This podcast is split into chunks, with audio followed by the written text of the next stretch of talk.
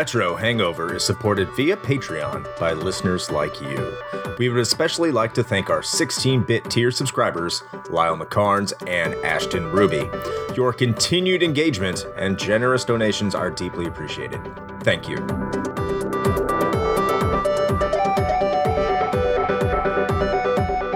Your ears and crack some beers. You are listening to episode 54 of Retro Hangover.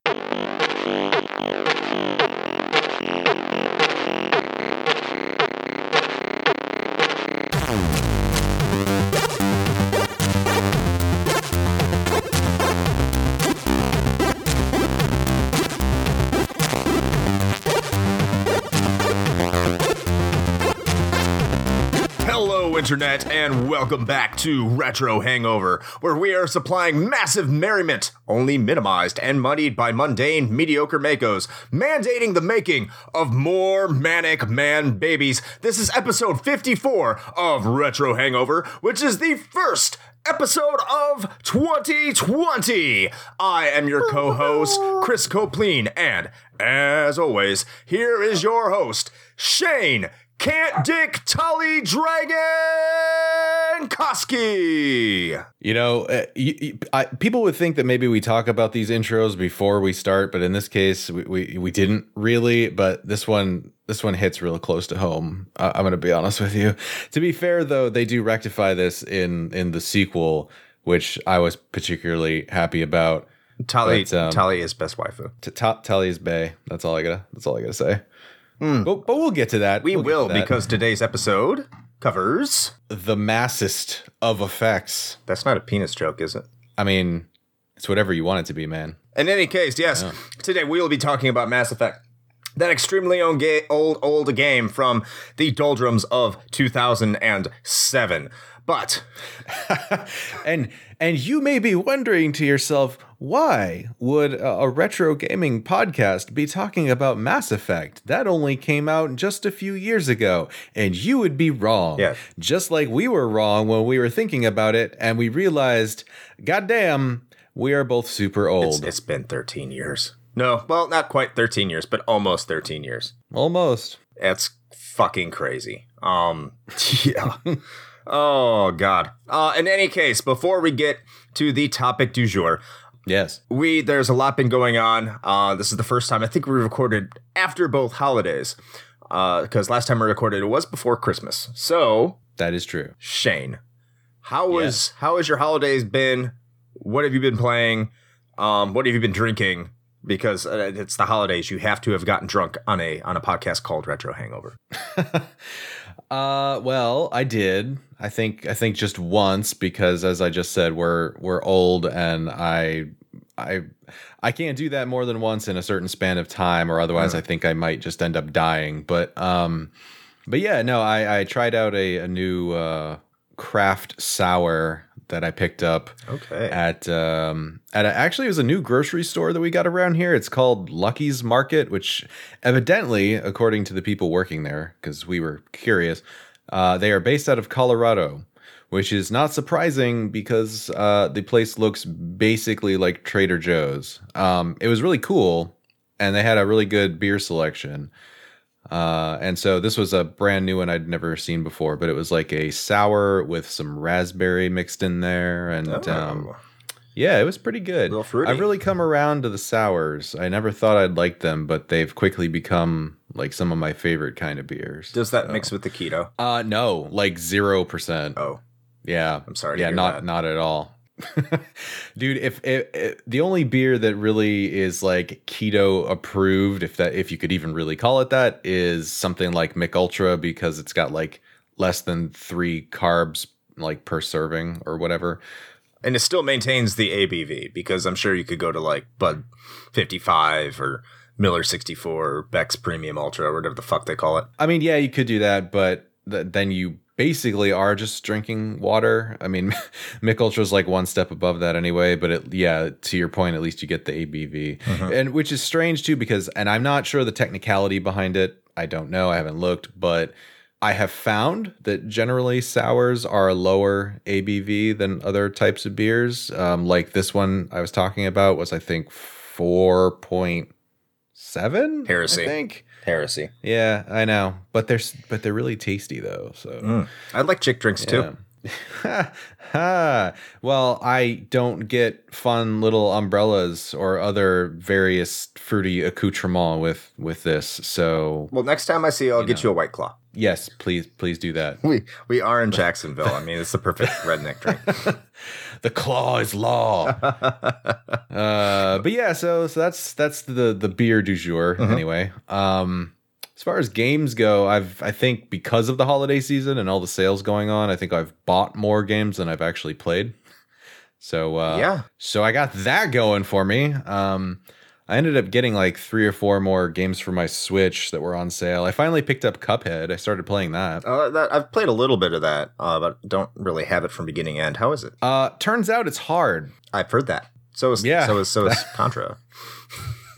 that yes, that is also true. Um, I've been doing all right with it though. Actually, um, it, it if you take the same kind of approach to it as one would take to, I don't know, let's say Dark Souls, then um, you know, you kind of get into a groove of like you know trying that boss over and over again and getting a little bit further each time. Mhm. I think I've gotten about half a dozen of the bosses done now. Some a little bit more easier than others to kind of like recognize their patterns and kind of get in that groove. But uh, but I've been enjoying it, and of course the big thing with Cuphead is the art style, and that's awesome. The whole 1920s cartoon thing is super cool. Oh yeah, it's gorgeous. Yeah, and and they did everything in that game. Like they didn't leave any detail out. Like everything in that game just screams like early cartoon era stuff, which is pretty great. And it maintains all its integrity on the Switch. There's like no drop from maybe the Xbox X Xbox One whatever version. Uh, I mean, not that I can see. I mean, that type of game being you know 2D and highly stylized, you you're not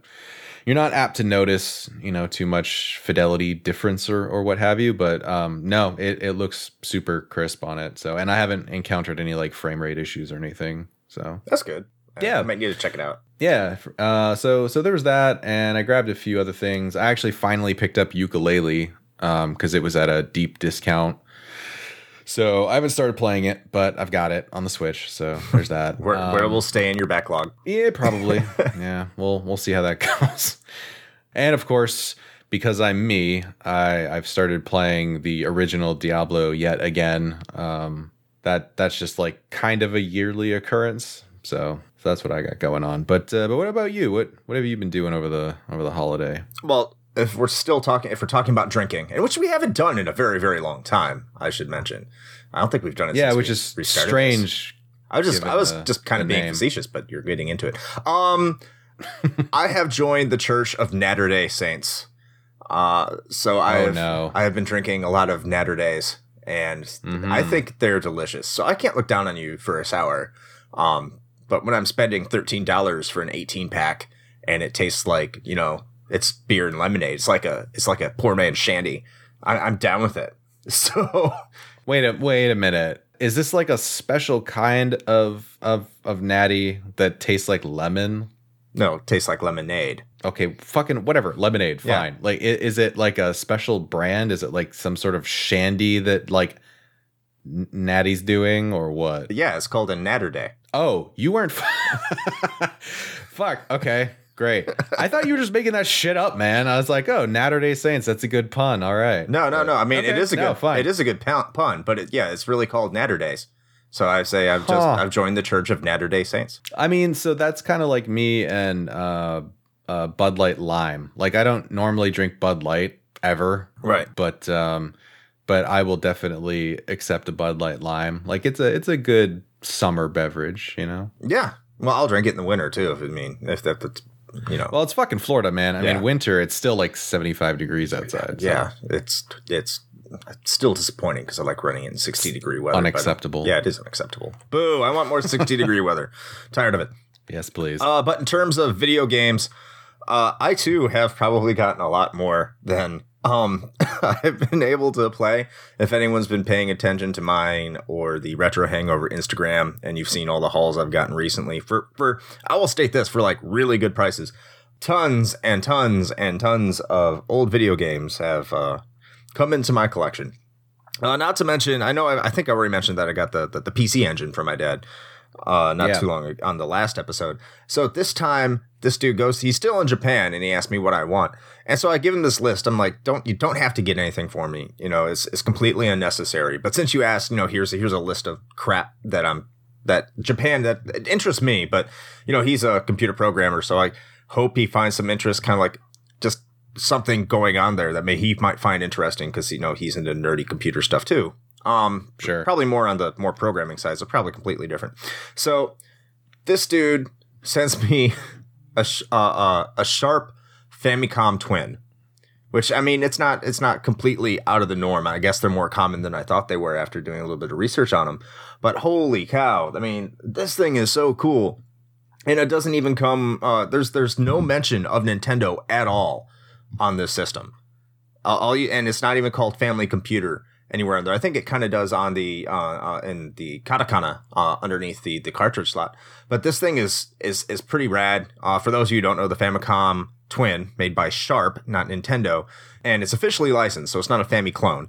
Can play Famicom games and disc Famicom disc games all in one system. Uh, so it's a all in one, but I don't have any games for it yet, uh, and nor do I have the proper power supply. So yeah, It just looks really cool on the shelf. Right now it does. Uh, so fuck my Yeah. wallet. So I had so I, I bought a new power supply. Uh, hopefully it'll get here soon. I'm trying to get some disc based games. Uh, I'm, I specifically I'm looking for like Zelda 2. Well, not so much Zelda 2, but maybe uh, Castlevania 2 and Metroid because for the disc system those games had save features, something that we didn't get over here in the United States. So, and you had to put Mm. everything in by password. So that's why I want to get those games for for the Famicom Disk System. There's a couple other games, uh, but in terms of what I've actually been playing, not the cool shit I got, uh, I beat The Last of Us. So rapid fire review is inbound. Uh, is currently Yes. sitting Forth, with forthcoming. Yes, I actually put a little bit more effort into this one. I scripted it out, so it's more clean and uh, better flowing instead of me rambling. So Oh, great. Now you're setting the bar higher. Like now I now I have to actually like write scripts for mine. Is that what you're saying? uh, you know, you can do what you want, man. I'm just this is for me. So Okay. th- th- I'll let I'll let our listeners, all two of you, decide. Uh, not not for the podcast, but for our 16-bit tier, which you can be a part of if you go to Patreon. Uh, and That's join right. the 16-bit tier, and you can get those exclusive reviews. But um, and so the game I'm playing right now is called Vay for the Sega CD, and uh, I wouldn't recommend that to anybody except your except me. I would recommend it to me because it is it is an old game. It plays like an old game, but it was like released in 1994. It's a working designs game. And uh, so, like, you have a lot of witty dialogue, but in terms of how the game plays, it's only like a slight evolution past Dragon Quest Two, and it's it was released in like 1994 in the states, 93 in Japan. So uh, you're not even getting as complicated or as in depth as like Final Fantasy IV, and it's a game released like three or four years after it. So again, Great. I love it. It's very grindy. It's very, very old school, monotonous, tedious gameplay. And that's why I say I wouldn't recommend it to anyone but me Uh, or working designs fans that need to play every working designs games. Because I know you're out there. Because if you weren't, I could be able to get Magic Knight Rayearth for less than four hundred dollars. So, nah. yeah, he's talking to all four of you out there. No, there's there's well, there's more people who like working designs than four people. Like I said, that's why uh-huh. Magic Knight Rayearth is four hundred dollars, and Dragon Force is over hundred dollars, and Albert Odyssey is over hundred dollars, and you guys need to stop buying that game so I can get it. I'm sorry. Yeah. All right. and that's all I have. But in any case, we're we're rambling on about retro video games on a retro video game podcast, so we should be Not allowed. not allowed because we are only going to be talking about one retro video game in particular today. And that retro video game is called Mass Effect. Yes, ladies and gentlemen, we will say it again. This is retro. Just think about it. This is a 13 year old game. It's very exciting. Like, I'm so excited to talk about this. And I'm very unexcited realizing that I am becoming an old man. But in the meantime, Shane, please yes. give us the brief history of this fantastic game.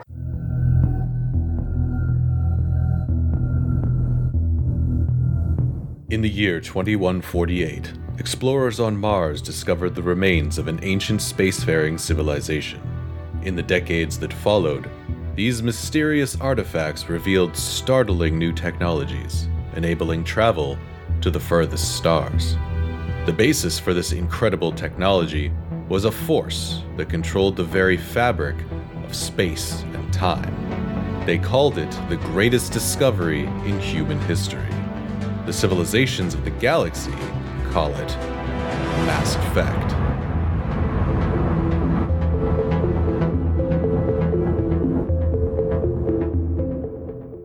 Developed by BioWare of Jade Empire and Knights of the Old Republic fame, and published by Microsoft Game Studios, Mass Effect is a sprawling single player action RPG set in a future where mankind has stumbled into becoming the newest member of the galactic community.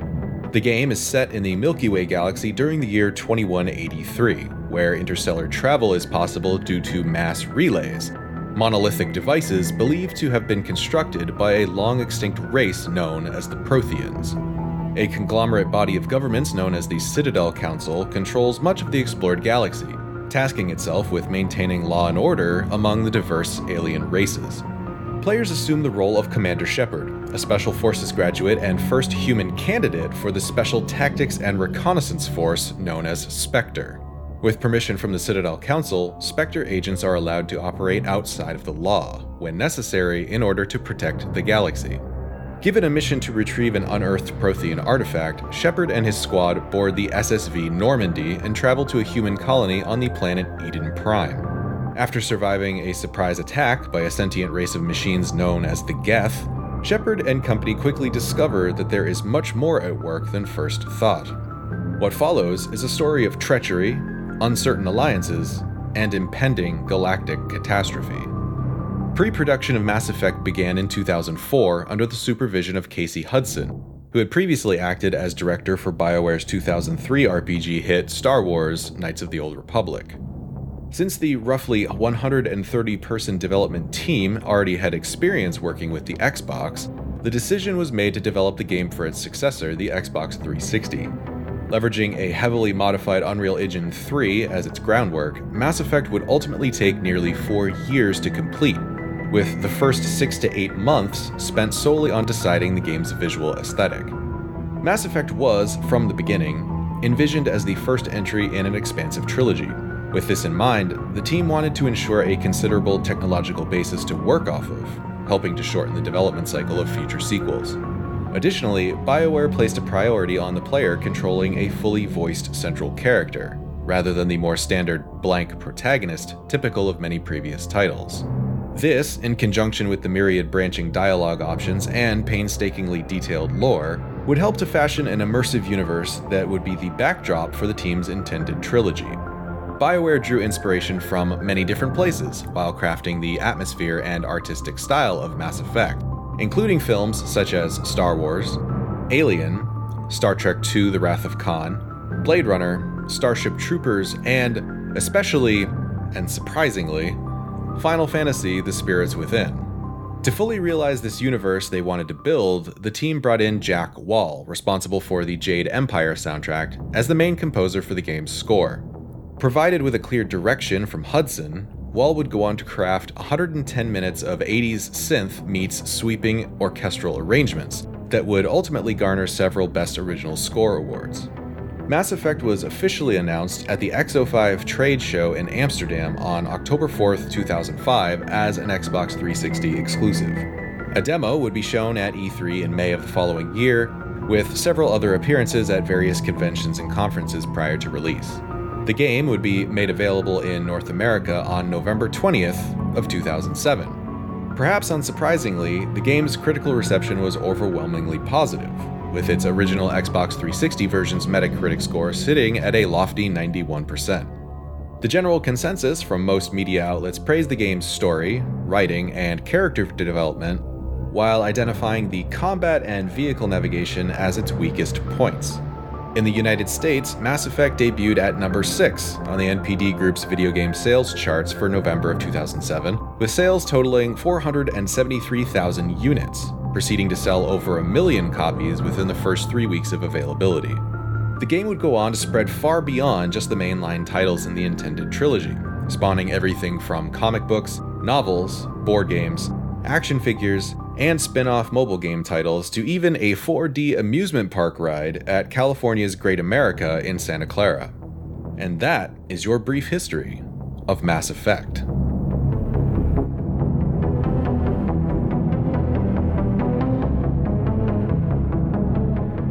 All right, thank you, Shane. That was fantastic. Oh, that's what the thing that shocked me the most is when you said specifically inspired by Final Fantasy: The Spirits Within. That that's Holy shit! I know. When I was doing the research for this episode, I saw that and I was like, "You've got to be shitting me." No, so uh, I'm gonna have to source the- you on that. That is crazy. so I get it, right? Like I, I get it at least from an aesthetic point of view, because if you go back and you look at the character model designs for Spirits Within, there's actually a lot of similarities in like the spacesuits and stuff like that. So like I get it, but also I'm glad that they didn't take any inspiration from, you know, any other part of that movie. I just don't see how you can take inspiration from any part of that movie. Like there is nothing inspiring about that movie. It inspires Well, me apparent- to turn it off. That's about the extent of the inspiration that Final Fantasy: The Spirits Within provides. Yo, I saw that movie in a theater. Me too. It was Ugh. not good and it was very boring. It- but in any case, back to Mass oh. Effect. I think that might have been the closest I ever fell asleep in a theater. Jesus. Yeah, it wasn't good. But anyway, but anyway, yeah. Uh, so talking talking about something that's not boring as shit. uh, Yeah. Mass Effect. Yeah. Oh, yeah. So Chris, Yeah. uh, t- tell me a little bit about your uh, your experience with with Mass Effect. Okay. So I can't remember exactly when I bought it. I think it was in 2008, mid 2008.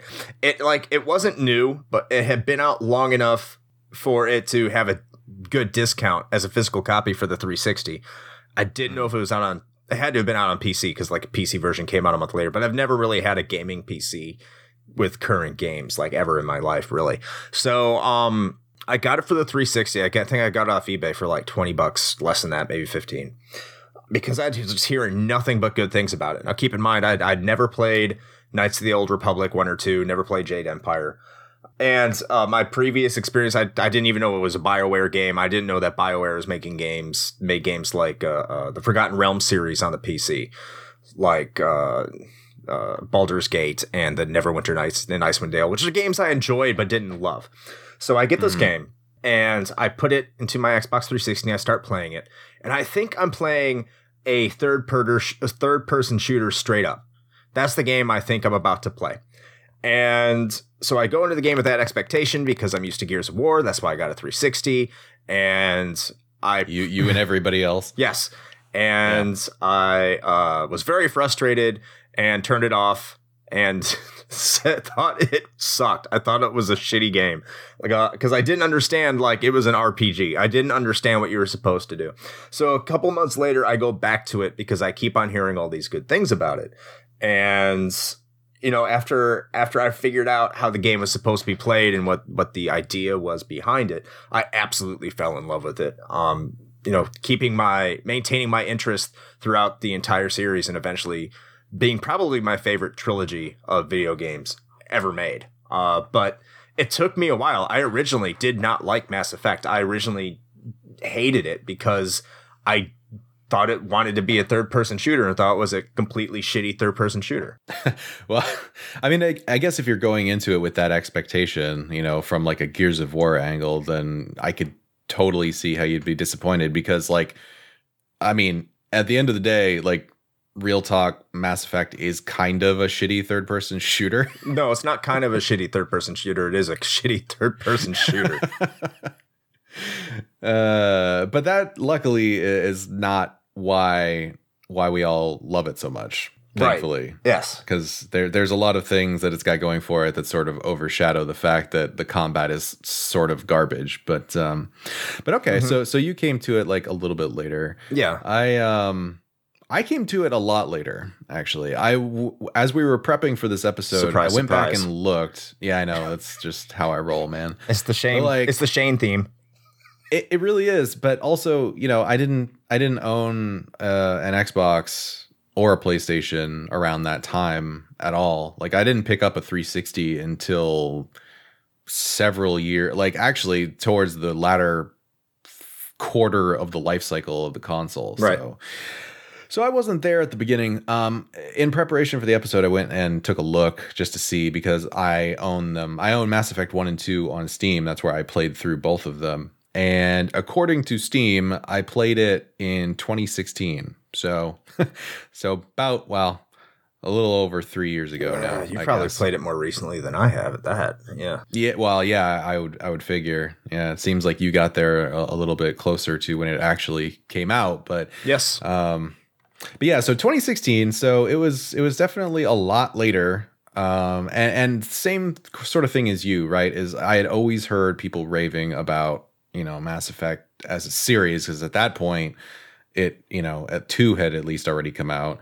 Um I don't remember when 3 was released, but 12 or um, 13, uh, 2012 or something. Okay, so then yeah, so it it had actually already been a tr- trilogy for a while, Mhm.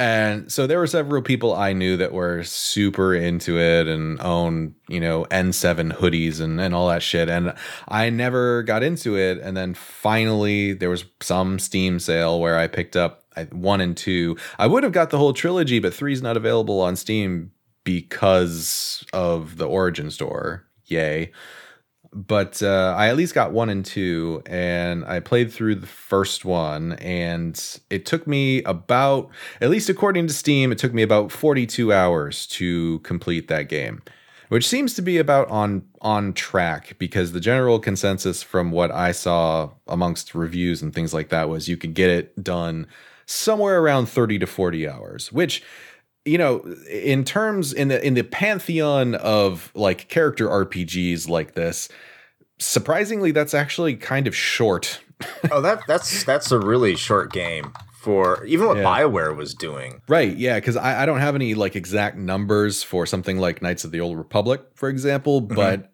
just anecdotally i am pretty sure i spent more than 40 hours playing through that game if if not at least through the the first playthrough i mean i that was a game one of the very few i might add that i actually played through from start to finish twice just so that i could see like the other half of the dialogue options hmm Yeah, like um like Mass Effect. Uh, I mean, you look at a game like Dragon Age Inquisition, which Mhm. took me. Uh, I, I put over hundred hours in that game. I think that was just through one character. I put at least over ninety just in one character. And now, if I go Yeah. back, if I look at Mass Effect, I probably did put about you know 40, 50 hours into it. Probably more towards the fifty. Um, but that's just because I went to every planet. I rode around the Mako like I was joyriding. Um, I just I took my time. You know, this was this was really a time that I was I was kind of getting back into gaming. I wasn't Yeah. really into it like I am now. I was I was I was really a casual gamer. I didn't have a retro game console in my house other than my PS2, but that wasn't retro at the time. So when I was playing Mass Effect, I was playing it, you know, without any facts, without any guides, and I was just kind of rolling around, going to every planet, and you know, just having a good time. So yeah, it took me a long time to play it, but even then, when you say fifty hours, it's just that's that's the kind of experience. If you're going to go out, you're going to complete something like get everything in the game.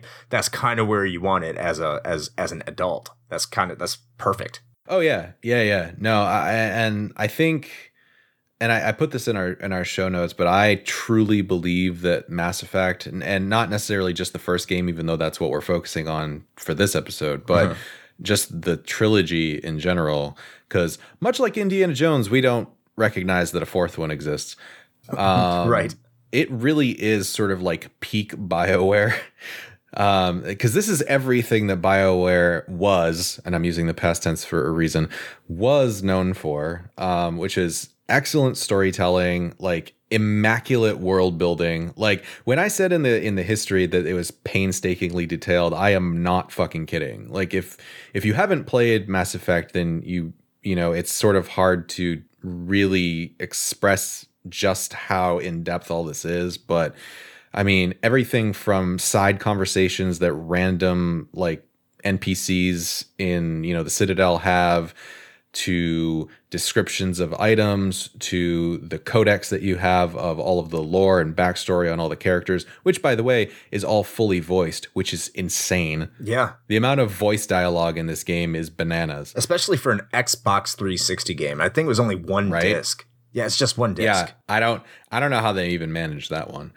But um but it really is just all of it's the culmination of sort of I guess you could call like the BioWare formula because you you hadn't experienced it before you jumped into Mass Effect. Right. But this is something that they had kind of been building as as their kind of their credo going forward of how they you know how they construct these sprawling RPGs. Knights of the Old Republic one and two, more so one than two. Right. um, and like Jade Empire, like we mentioned, things like that. Um, this was really the, the refinement of everything that they had done in those previous games, and I would probably argue that Mass Effect Two is probably like the the the actual peak of I would of- agree. of their kind of formula. Yes. but, um, but Mass Effect, the first one, was definitely a huge step in that in that direction. Oh, there's a lot of things in Mass Effect 1 I liked more, especially when it came to char- character customization and how they leveled up. I enjoyed Mhm. that more in, in the first one than I did in the, in the subsequent entries. Um, Right. but I think the other thing that's that that really lends itself to world building is you think about you know they had Knights of the Old Republic, and you can take liberties, and from what I understand, they took a little bit of liberties with the Star Wars um, license, but you can't go Sure. completely hog wild with it. It still exists in a universe that you're part of. Um, so you do have to pay respect to a lot of those universal rules. So Mass Effect, they built everything from scratch.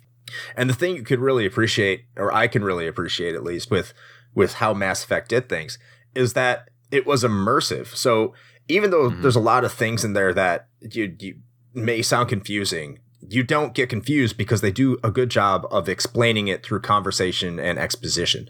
So you look at a game that came out not too long after that, uh, Final Fantasy 13, which took the which took that idea of all that codex and but instead of explaining things naturally through conversation and exposition uh, throughout the plot, they just mention it like you know exactly everything they're talking about and jam it into the codex and just hope you look for it. Mass Effect doesn't do that. As you said, like the Citadel, just the Citadel, which you can spend an hour or two or three and just walk around the citadel and, and talk to everybody. And it takes that time. It feels much larger than it probably is. And it, it just it's it just encompassed me and how how detailed it was. And i was thinking like oh my god if the citadel is this detailed and this large what else does this game have in store for me? Which truth be told not much in terms of that. But it I, I was I was gonna say something about that, but you're like building it up to be like, oh, there's this amazing stuff is on every planet, and it's like, which is not true not really. no um They kind of they kind of blew their lore load on on the Citadel, but yeah, yeah, sure. but but the Citadel is is is just it's like the peak way. It's a peak example. It's it's a masterclass on how to design a hub because in every single subsequent Mass Effect, I just didn't get the feeling that any of their hubs were as alive as the Citadel. Yeah, and I mean, even uh, I'll I'll play devil's advocate for a second because even the Citadel is not without some like minor issues. Like they're The you- you were elevators? saying how well that yeah, that's definitely one. But um, you were saying how the Citadel feels bigger than it actually is, and I think that's true. Partially for atmospheric reasons, um, as you were describing, but frankly, also partially because there's actually a lot of just empty space in the Citadel for Mm. no apparent reason. There's a, a lot of the uh, hallways and some of the areas like right outside of more of the main like hub spots in the Citadel. If you notice, there's like a bunch of just really big empty corridors or rooms with just nothing in them. And I'm not really sure why that is. So sometimes traversal over the Citadel gets a little tiresome. A- after after that first sort of like you know hit of like holy shit this place is huge and amazing and look at all this cool stuff. Uh-huh. Once you really get down to like the i need to go talk to this fucking guy over at the bar but it's going to take me forever to walk there because this hallway is unnecessarily huge uh-huh. That sometimes becomes a little problematic but i guess that maybe that's a little nitpicky but I, I would say so. I, it's it's a little nitpicky because eventually you learn. Chris is like, "Fuck you." Yeah. Citadel is amazing. it's amazing. You you learn the layout um because you do spend a lot of time there. Uh, so You I- do, it, it- yeah. it can be it can get a little tedious at times. Um, but you are talking; it's essentially a living city, uh, and that when I say the elevators is my biggest gripe about the elevators. Of course, this was used to mask the loading times, and yes. even if you install the game into your Xbox 360 or you have like a solid state drive in your PC, doesn't matter. Uh, the loading times, uh, the the elevator scenes were built in to compensate for the loading times, so it doesn't shorten your trip. So you're stuck in these elevators uh, that get you up and down the Citadel. And this, I know this is nitpicky, but you're spending a good sometimes 30 seconds in this fucking elevator. And it's just like, what the fuck, man? It's just, it's dumb. it's so dumb um, that you can't speed it up. Like, it just, I don't know why they did that, but they did it. So, kind of going off of talking about how this is sort of a refinement of of Bioware's kind of signature approach to these sorts of games. Um, one of the things that I really appreciated is the is how they built the sort of morality system into Mass Effect. Yeah. So it, it's for the most part, it's fairly straightforward. Like if you've ever played any of Bioware's games or any games that are similar to them, you kind of get the idea, right? Like you have these branching dialogue paths where typically you'll have one line of dialogue you can choose for your character that's more of like the good one, quote unquote, and then sometimes you'll get one that's like the bad one, and then occasionally you'll just get a neutral response.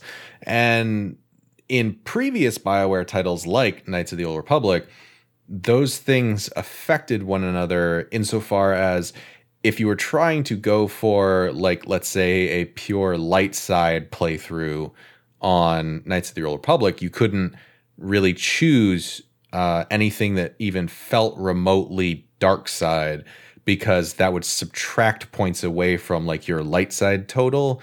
So in a way, you almost felt kind of pigeonholed to make certain choices, um, and then you felt like really shitty when you maybe didn't interpret the dialogue correctly and picked the wrong one, and then you save scum it and go back and do it over again. This one kind of helps alleviate that in that uh, making those choices they don't subtract from the other one. So the the the analog in this to light side dark side is Paragon and Renegade. And if you make Paragon dialogue choices, then that does not take away from whatever points you have in Renegade if you made some of those choices before, and vice versa. And so that actually gives you a lot more flexibility and it feels a little bit more natural as your character too because even if you want to play as a generally good commander shepard which i did and i think most people probably do you are still free to make those like renegade options every once in a while if you feel that it makes sense for your character to react that way in the given situation and you're not going to feel like you're somehow screwing yourself which is nice What what I don't like, and I understand why they did it, because Persona does it too, and it doesn't get the criticism uh, as much because you know it's Persona, but um, it locks out dialogue options that you cannot possibly get unless you're doing a, a second playthrough, and that's based off your Paragon and and Renegade ratings and your Intimidate and uh, what Persuade uh, ratings Yeah. within the leveling system, and that is kind of irritating, um, just because it's there. So, and I, I don't like games that I, I won't say I don't like games. I don't like it when games make it say that if you want the whole story, if you want everything, if you want to do everything that we want you to do, you're going to have to replay this. And I could kind of understand it as kind of a uh, protection against selling your game and to- reselling your game. Uh, so more copies get out in the wild and it's harder to get one on the secondhand market. But it, it does. I I think if you you open up to the player a lot more and you show them that they can make more choices in the beginning, it makes them want to replay it so they can show the difference of choice as opposed to just locking choices away. And they do do it. and, that's sort of like a, a carryover from from the previous games that bioware did as well but so what would your what would your solution to that be just make all of the dialogue options available but give them maybe a chance to not work if your skill isn't high enough something like that yeah, something similar. Uh, you know, just kind of like any D and D role, I guess. Uh, yeah but at the same point, I mean, you can have things divert in many different ways. And I understand another reason they were probably not wanting to do that is because the choices you do make in Mass Effect 1 do carry over to Mass Effect 2. Because True. unlike every trilogy, because some trilogies go in without a plan for the entire trilogy, not mentioning any trilogies specifically. I can't imagine what you'd be talking about. Mm. Um, also taking place in space, uh, like stars and wars and stuff like that. But you know, uh, Yeah. Mass Effect Kathleen seemed Kennedy. to yes, Mass Effect seemed to have a plan of what it wanted to do for for the most part, up until you get to Mass Effect three, and you're not sure if they did. Maybe that's that's They fixed yeah. that, kind of. Eh, not really, but we'll, we'll talk about that later. Uh Yeah. that that's that's where I would say with the dialogue options. Just provide more variety of what would happen after you make those. Uh, that because that still does incentivize the player to go back and make different choices and see what the end result will be. As long as there's a definitive result or even there's slight deviations in that result, I think hmm that they're especially the crowd they're appealing to, they would appreciate that. No, that that makes sense. And the the cool thing with uh, the dialogue system in this game is that unlike some other titles that have tried to do a very similar thing to this over the years where you kind of realize that the choices are more of an illusion of choice than anything where eventually you're just going to get funneled back to the same exact outcome no matter what you do um, and it's just like one or two throwaway lines of dialogue that change in the interim. This definitely does not do that. In that there are very significant things that can change depending on the options that you choose, and it's not just whether you decide to be a paragon or a renegade, but it's also how you react to certain situations that may get characters killed or may completely change the course of you know a, a quest that you happen to be on mm-hmm. that will you know affect things later on down the line. So there are some there are actual stakes to the the choices that your character will ultimately make unlike a certain new movie that also happens in space that just came out recently where there were no stakes and nothing changed and it was 100% predictable Yeah, I mean, uh, the one that sticks out to me the most is is the Rachni decision, uh, because you know, by most RPG standards, especially for traditional kind of Japanese RPG player, because this was really my first Western RPG. I really took a lot of interest in.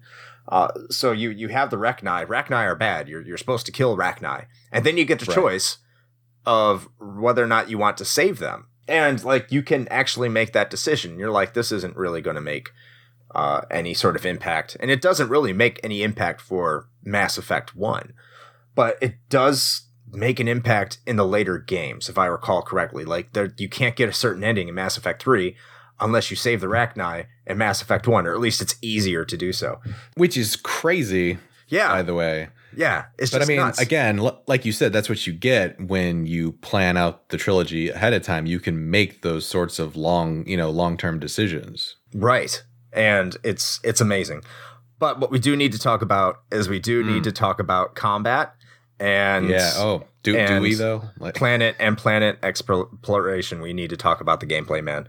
Like the, the I think I think we can agree that the alright, plot and the world building and and the dialogue trees and everything like that is is fantastic, but there are some flaws that that do need okay. to be Okay. What? What? We have to touch on one thing though before we jump into the the the swamp that is the combat, which is probably the most important question. Hmm. Are you an Ashley or a Liara kind of guy? Uh, Ashley. Really? Yeah, it's not even a question. It wasn't even I- a question was- for me.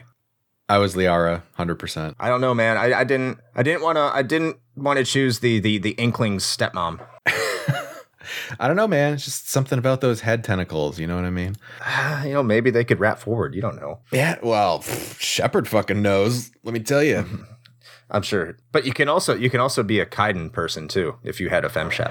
that is true. Yeah, I, I never did a femshep playthrough, so I didn't make those decisions. But uh, but yeah, I, and the romance options in in the first game, and of course this was like a big deal at the time, and then they expanded upon it in the in the sequels for sure. But it was more or less kind of relegated to basically two choices, I think, right? Because there was like Yeah. One exclusive defend, depending on whether you were a male or female Commander Shepard, and then there was the character that kind of swings both ways, which is Liara. Uh-huh.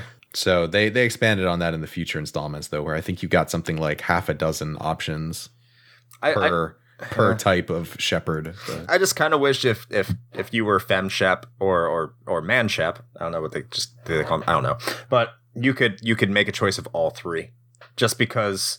Well, that was actually that was that was something that a lot of people kind of had an outcry about because be, for that very reason they're like this this seems a little exclusionary don't you think which if i'm not mistaken i think they sort of rectified that in the future installments I think they did in three. I think they did Yeah. in three. Yeah, the relationship options definitely did improve in in later games.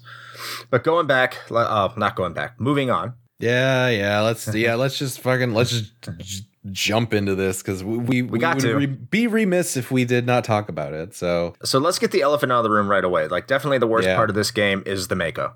That is the worst part of this game, and planet exploration in general. Um, there's no masking it. There's no hiding it. The side quests, the the non-story portions of this game are mm, above average at best, and laughably frustrating most of the time because of the Mako. Yeah. Yeah, 100%. Um a- and, so we should also uh, on the the front end of this just mention that when we're talking about side quests or things like that and we're talking about how they're somewhat lackluster, we're not talking about all side quests. We're talking specifically about the planetary side quest missions because there is a whole myriad of other side quests that you encounter throughout the game that are not related to having to jump out into the the Mako vehicle or any of that shit, and those are fine. It's it's really the stuff where you have to do planetary exploration, which is also a little amusing to me because um, leading up to us recording this episode, I took a look at some um, original video reviews of this because even though this is, you know, technically retro now that it's over a decade old, it, you know, that was at least recent enough that places like IGN still have um, YouTube reviews up for it. Right. Right. So I was poking around those and I thought it was funny that a number of places actually praised the planetary side missions as being like these great exploratory options.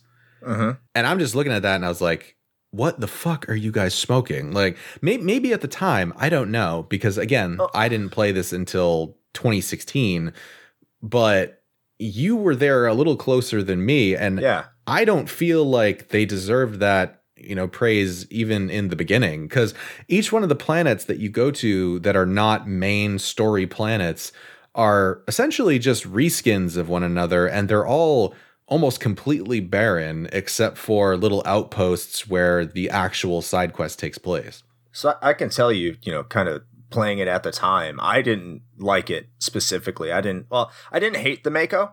Um, And by the way, we keep on saying Mako. If you don't know what Mako is, it's essentially uh, Tesla's new electronic SUV, uh, but a tank. So Yeah, you're with, an extra set of wheels. Yes.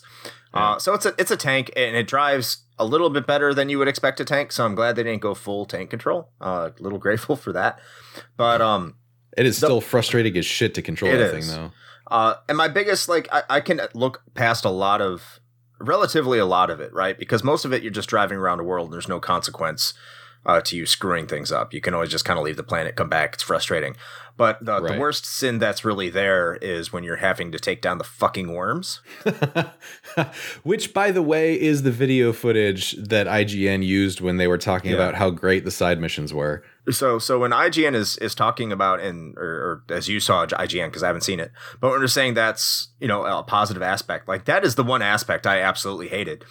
And then yeah, I would I would follow up later and see what people other people were saying, and I found out that other people just hated this hated this thing, and that's a funny thing about you know especially game reviewers, professional game reviewers, and I'm not trying to do a hit piece on them. That's this isn't the forum for that. Well, it kind of is the forum, but I'm not going to make it one.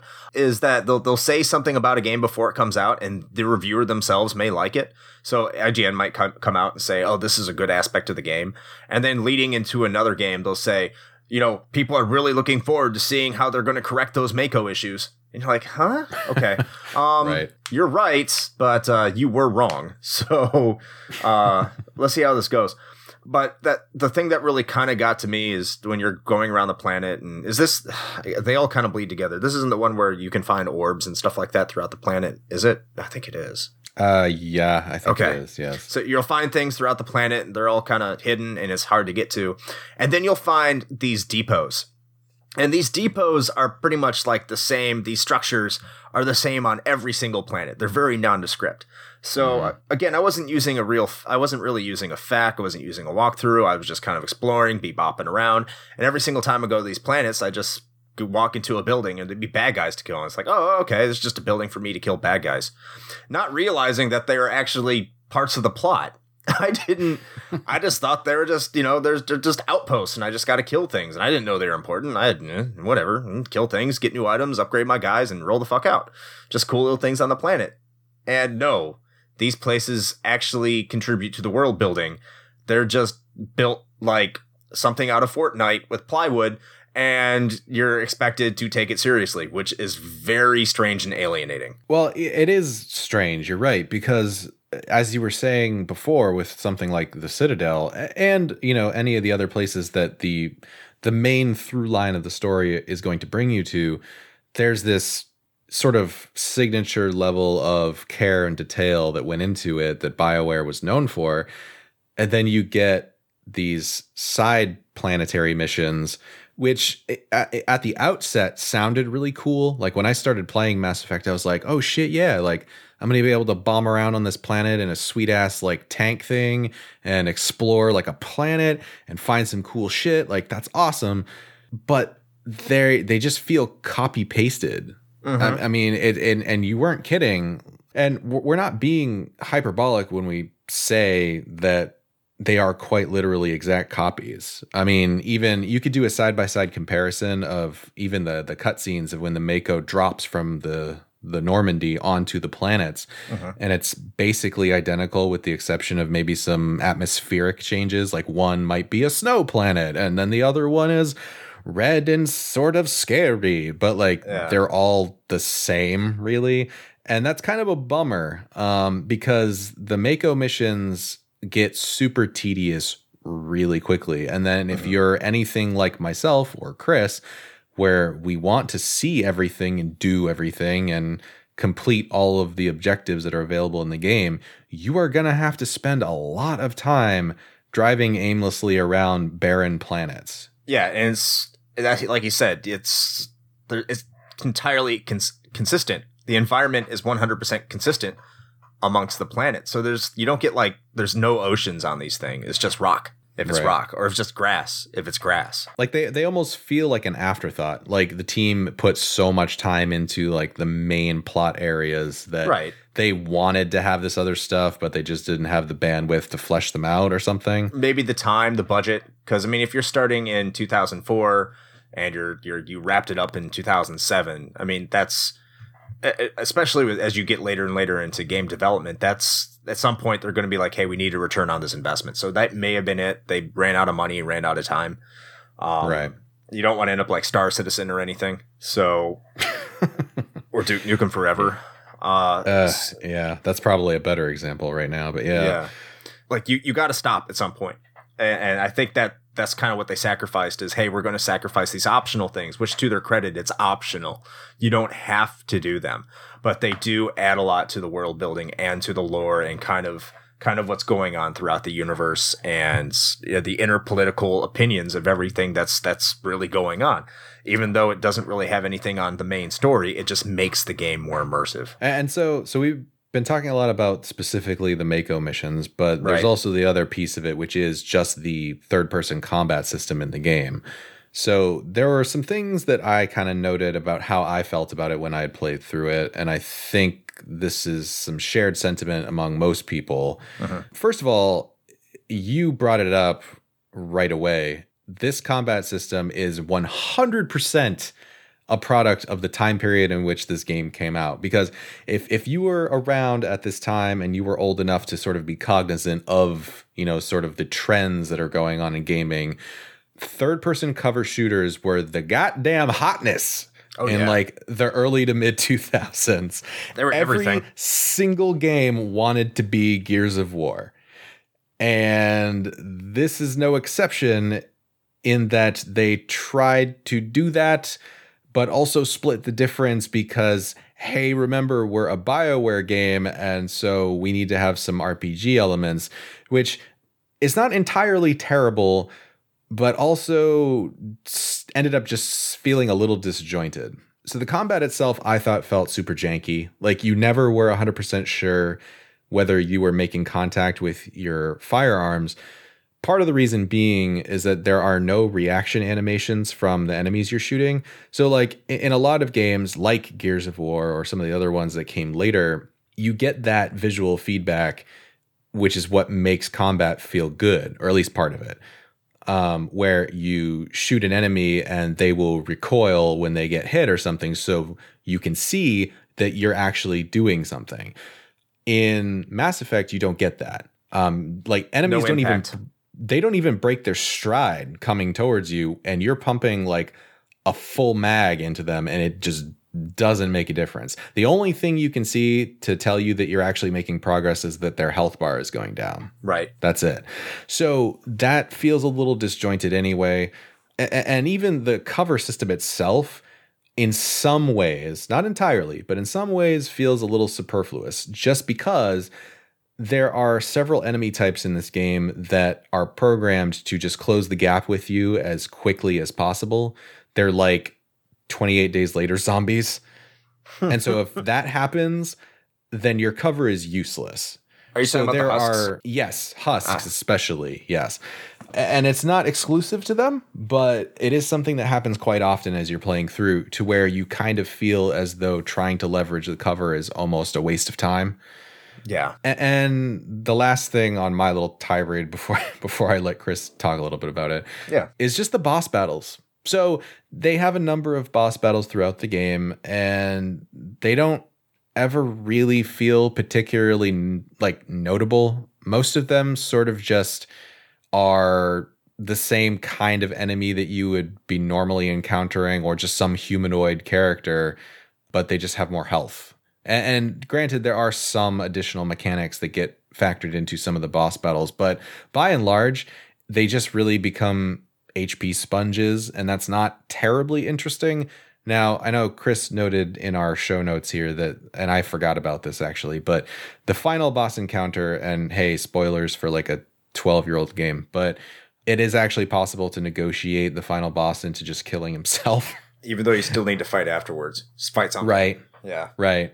But even that really, they're just they're kind of a little bit of a of a letdown, which is a little bit of a bummer, but again, the combat, you're not really coming to Mass Effect for the combat, or if you are, then you probably stopped playing way before you got to this point. Right. So um, but anyway, that that's that's my tirade. So how, how did you feel about the the combat in this?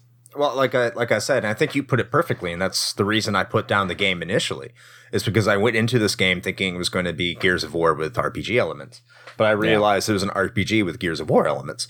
So if if you play it, if you go into it knowing that is an RPG, and you realize that when you pause, the pausing of combat to set up the way your team tactically acts is how you're supposed to play it. You're supposed to play it with the mentality of a turn-based RPG. You just Right. have to stop. It's just the active time battle, if you're a Final Fantasy fan, never stops. It's always on active. But you can pause it and you can you can command it. And if you have that mentality going into it, and you that's the kind of game you like, combat eventually becomes enjoyable. So eventually, like, I'm not going to sit here and say I love the gunplay. The gunplay was absolute shit. but in terms of some of the things you could do, and it was, it's not perfect, but it, it's definitely enjoyable when, especially if you're playing like as a vanguard or a sentinel or an engineer, or you you take long. Uh, I think Liara is the one that has a lot of magical skills, and you you use those and you apply them the way you can. Like you lift up an enemy through uh, one of your you know telekinetic abilities, and then you just start waylaying on it with bullets you, and you take advantage of those abilities, combat does become fun. But again, if you Sure. go into it and you're thinking, I'm going to, you know, uh, Fenix the shit out of this, Mark Fenix it, yeah, you're you're gonna put that game down with the hotness, right? Uh, because Oh, that's yeah. that's not what this game is. But I think a lot of people under enough people understood that, but of course, EA thought that you know they needed to improve upon it with Mass Effect 2 and they did. So a lot of that did get rectified and over eventually became oversimplified with Mass Effect 3. And that's and I think a lot of people did miss, at least initially, what you could do in Mass Effect 1's combat. They learned to get over it. But I, well, I, I don't think it's as bad as we as as a lot of people say it is as long as you don't look at it as an actual shooter. Yeah. Well, I, I, yeah, and I think a lot of that does just come from first impressions. I mean, that's that's hard to get away from. You know, like I, right. I have I've had games where I get a terrible first impression. I put it down for maybe years, and then I come back around to it and realize like, oh shit, this is actually a decent game. But I think if you had gone into this originally coming from something like Jade Empire or Knights of the Old Republic or Baldur's you Gate. were or well, especially yeah, Baldur's Gate or Icewind Dale or anything like that, then I think you probably at least had an idea of what to expect in that you weren't so put off uh, or blindsided by the inclusion of you know the more tactical approach to the combat because you know, hindsight being what it is, I can see what BioWare was trying to accomplish with this. They wanted to take the pure turn based combat that you saw in Knights of the Old Republic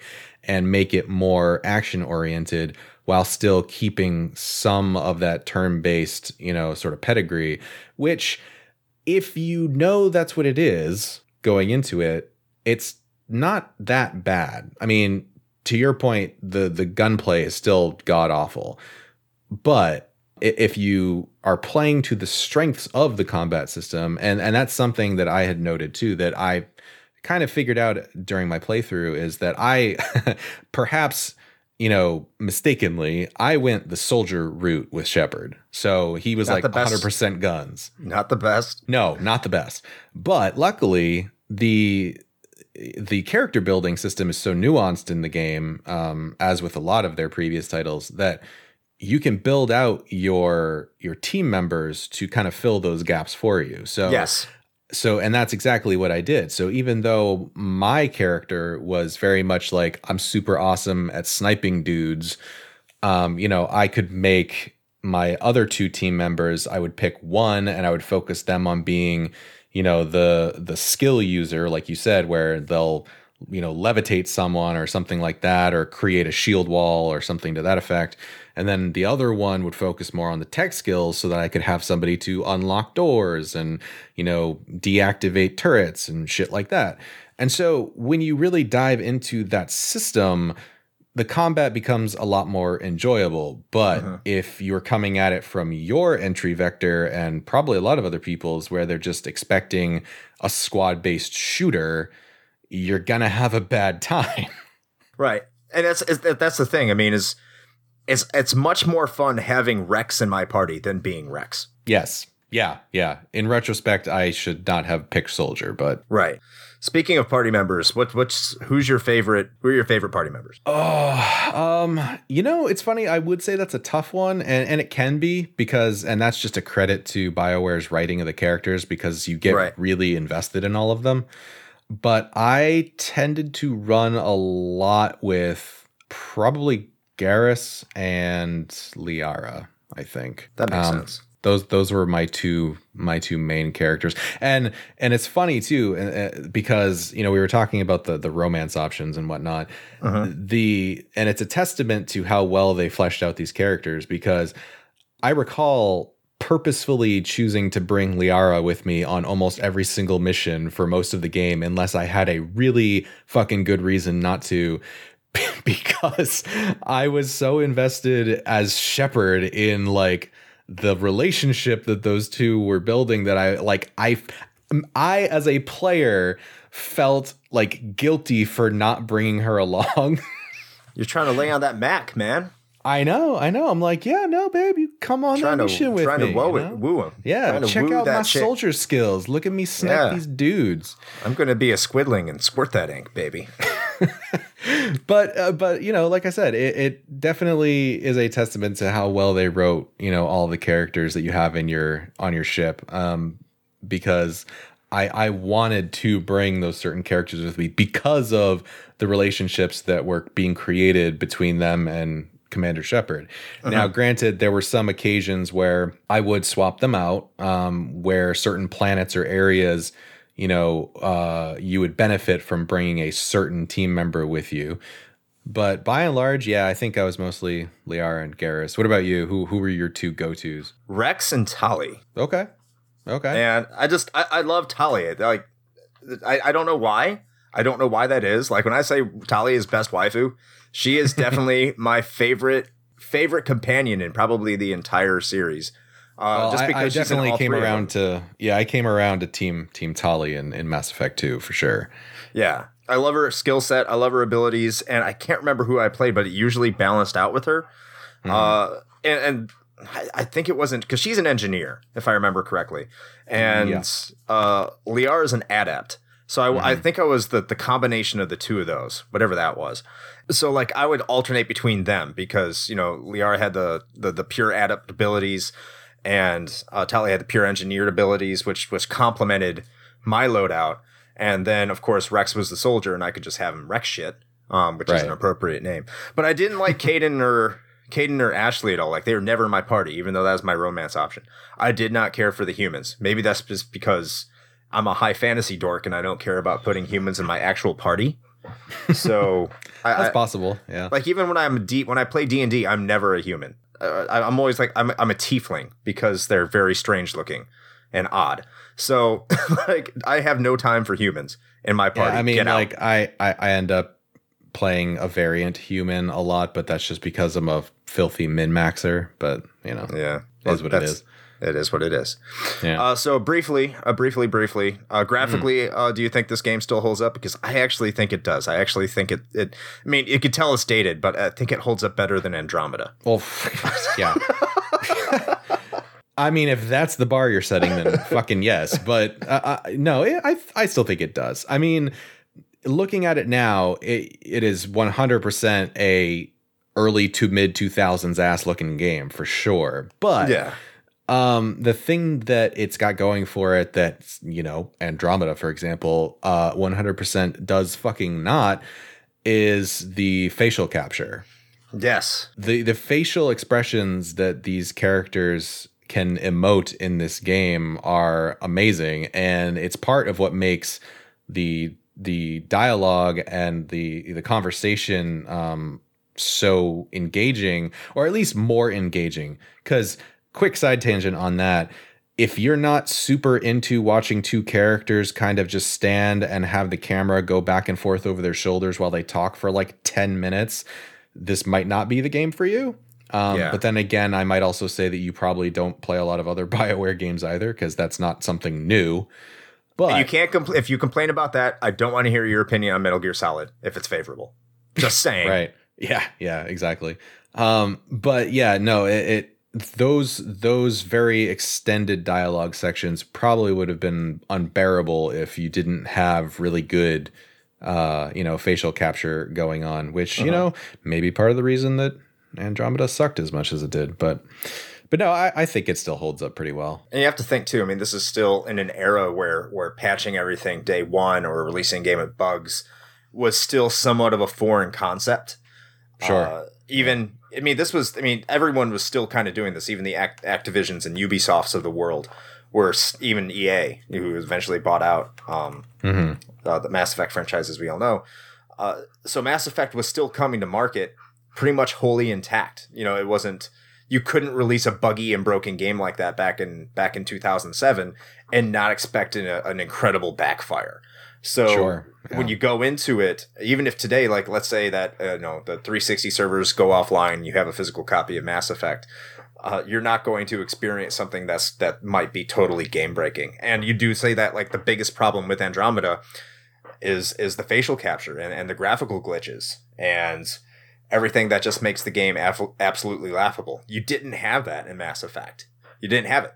Which No, makes no. yeah, it does help it hold up. They had to get it right, and they had to get it right the first time. Yeah, no, for sure. And, and they definitely did. And, and, you know, there was some follow up content in the form of DLC for this game, but we didn't mention it, frankly, because it's sort of forgettable. Um, I never played gre- it. Yeah, as great as the game itself is, the two DLC packs that they had for it were kind of forgotten by most people because they're basically pointless. They they didn't really add anything of value to the story or the game. Um, I mean, to the point where the second and final DLC that they had released for it was literally just like a Fight Club arena.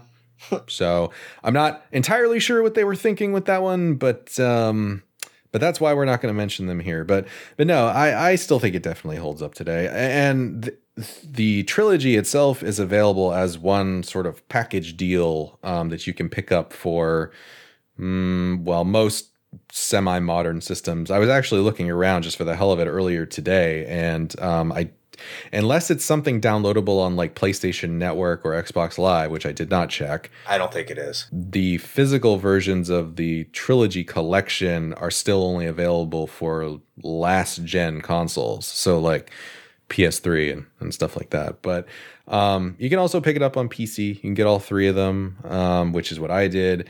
So i if it wasn't evident by our discussion thus far i would 100% uh, recommend still picking up Mass Effect and playing it, even with some of its you know lackluster elements like the kind of janky combat and the Mako stuff that you could kind of do without. The story and the universe that BioWare built with this game and the subsequent sequels is something that you would be doing yourself a disservice to not experience. And and even if Mass Effect One isn't your game, and I can't blame you if you're more into the actiony kind of type of game, uh, Mhm. in, in which case this game may not hold up as well. Play Sure. through, do yourself a favor and play through it, so everything you do has a bigger impact in Mass Effect Two, because that Yes. is that is that that is just a gem of a game, and it also turns ten this year. so what we're saying is expect a Mass Effect 2 episode sometime in the future. either came out th- on 10 or 9 i can't remember but it, it came out it is also over 10 years old but yeah um yeah if, if this isn't your type of game mass effect 2 it, it probably will do a better job of grabbing your attention all right well i think uh, we could probably go on and on and we could probably talk about this game probably for another hour and a half Probably. but uh, we don't want to do that for the sake of shane's editing madness so I think this is about a good time. Uh, and to wrap this up, and when I say that, I'm just going to say uh, the soundtrack in this game is also amazing. Probably amongst the best ambient soundtracks ever made.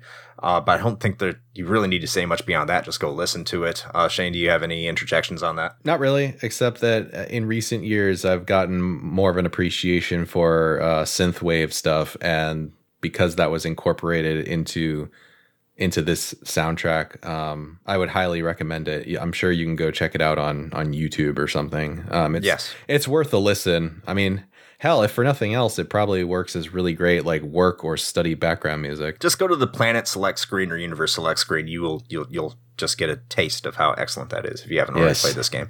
But um, in any case. You can find us all over the interwebs. Shane, do you mind telling us where we can be found? Sure. Uh, if you would like to uh, track us down on the internet, you can do that a number of ways. Um, best vectors to find us usually Facebook or Instagram. Um, we're on there uh, more often than not. We are also on Twitter. You can also send us an email if you would like to do that. Uh, you can reach us uh, at podcast at retrohangover.com. We also, as we mentioned at the beginning of the episode, have our Patreon going. So if you like what we're doing here and you'd like to support us, um, we would, of course, love that. And uh, you can check that out by going over to bit.ly, bit.ly slash rhpatron. Uh, and we have our merch store open as always. So if you want to grab some sweet t-shirts or coffee mugs or stickers, um, you can head on over to bit.ly slash RHP merch. And last, but I believe not least, uh, because I always forget to mention it in the, the previous episodes, we do have our stream Sundays uh, on Twitch. So Chris and I usually alternate uh, as we can, but typically we are on 9 p.m. Eastern Standard Time on Sundays. And we will be playing um, either a thematically appropriate retro game or something having to do with one of our more recent episodes. Um, so please feel free to stop on by and hang out and chat with us and tell uh, either myself or Chris how terrible we are at Yes. video games. Because Thank you, Solemn, by the way, for for being there for Yes. several weeks. You have made it you have made it far more entertaining. Uh, Solemn is someone on one of our uh, one of my Discord servers that uh, I talk to pretty regularly, and he swung by and he's been stopping by. So thank you. Just want to put that shout out for you. Yeah, and if you don't, uh, you know, if you're not able to catch us on Sundays uh, live for whatever reason, then all of those recordings also end up on our YouTube channel, uh, as well as video versions of all these episodes. So just search Retro Hangover on YouTube, and you will find us there as well. All right. That's I think that's about it. Shane, we're forgetting I anything. think so. No, I I think that about covers it. Great. So uh, in that case, until next time. Play with your inkling on your head joysticks.